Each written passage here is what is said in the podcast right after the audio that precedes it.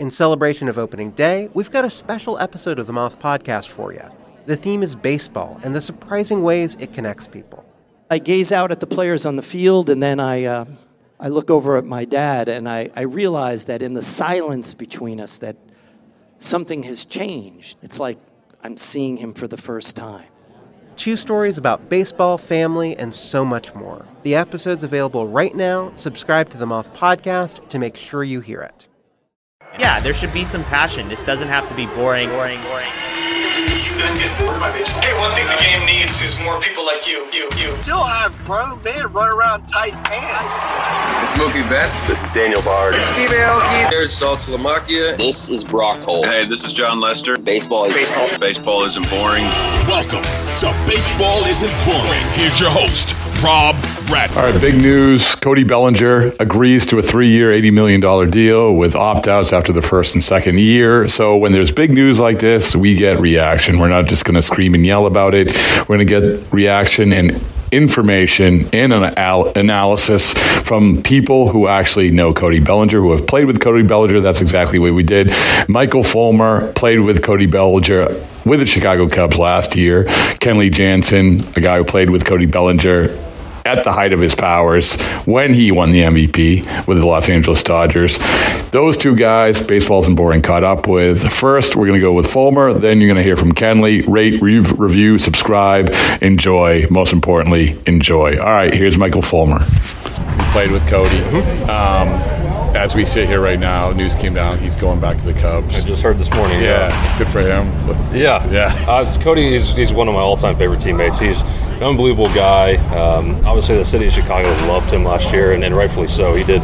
He did awesome. Uh, I think just the ups and downs in his career so far is, is something that's a testament to his his mental status, his physical status. You know, his just the person who who he is, and uh, to keep up, get up, and bounce back, and uh, obviously, being one of the toughest outs last year, cutting down a strikeout rate. I mean, the guy's up there stiff legged, swinging just arms and fouling balls off or hitting singles of the middle. That's just how talented he is. Um, and just on top of that, what a great person he is. So he's well deserving of a contract, and I'm happy it's somewhere he wants to go back to in Chicago. Well, you also know that you were in the, the dynamic of that clubhouse, and everyone kept saying, "Oh, he's a fit. He's a fit." I mean, we understand how negotiations go, but for you, you could see like, okay, like he was not only did he perform, he was important, but he was a good fit in that clubhouse. Absolutely. You know, they brought they brought Dansby over last year. Uh, was an awesome fit in the clubhouse as well. Great leadership skills. Uh, obviously, Cody. You pair that with Nico Hoerner and, and Ian Happ, and those guys have obviously been there forever. Um, know what the clubhouse is like. Know what it needs to be done. And, and Dansby and Belly, and uh, they just came in from the position player side and, and, just basically acted like they were there for, for years and played together. So um, that clubhouse had some great chemistry. He's, he's one of the good ones for sure. Was was he even better than you thought he would be?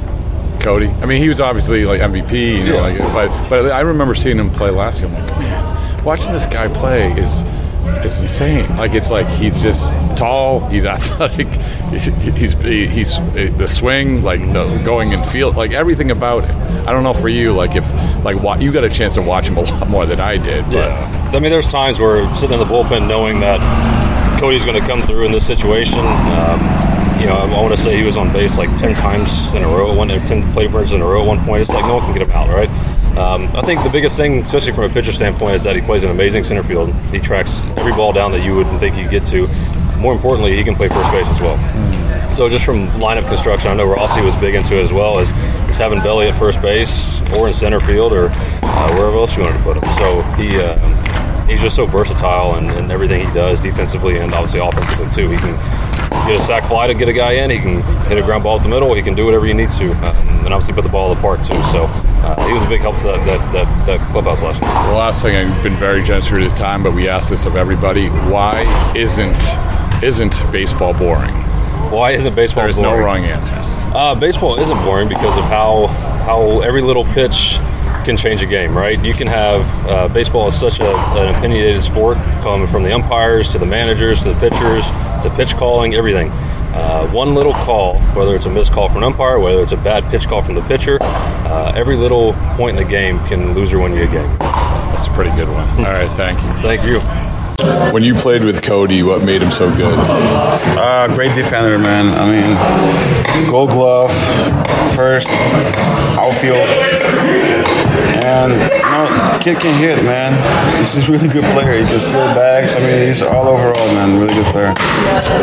What what when you look at a guy who is going to be sort of a foundation guy, and I know he had a down year one year, then he comes back and has a good year, but personality, performance, the what he does, what makes him that that guy that you say, okay, you know what, we can build around that guy. I think he separate the bad to um, you know and and make make makes it makes everything good, man. I mean, it shows you clearly how you know um, he separate that. Like when he had that one down year, and then you know after that he just being successful. That shows you how good he he is to like nothing like that. You know. Um, bothers him in a, in a type of way. Like he, he can, you know, forget about things, and you know that's what I like to see about players, man.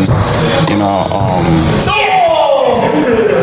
when you go to adversity and you fight your way back and show how great caliber player he is, and you know, I'm telling you, man, I, I enjoy having him in the team. Great personality, and he's very talented, man.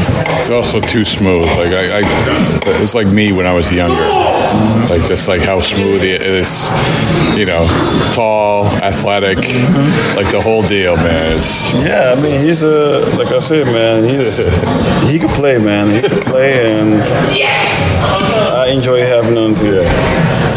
Well, he, he said he enjoyed having you as a teammate too. So Oh, you talked to him? No, but I'm, I'm just assuming.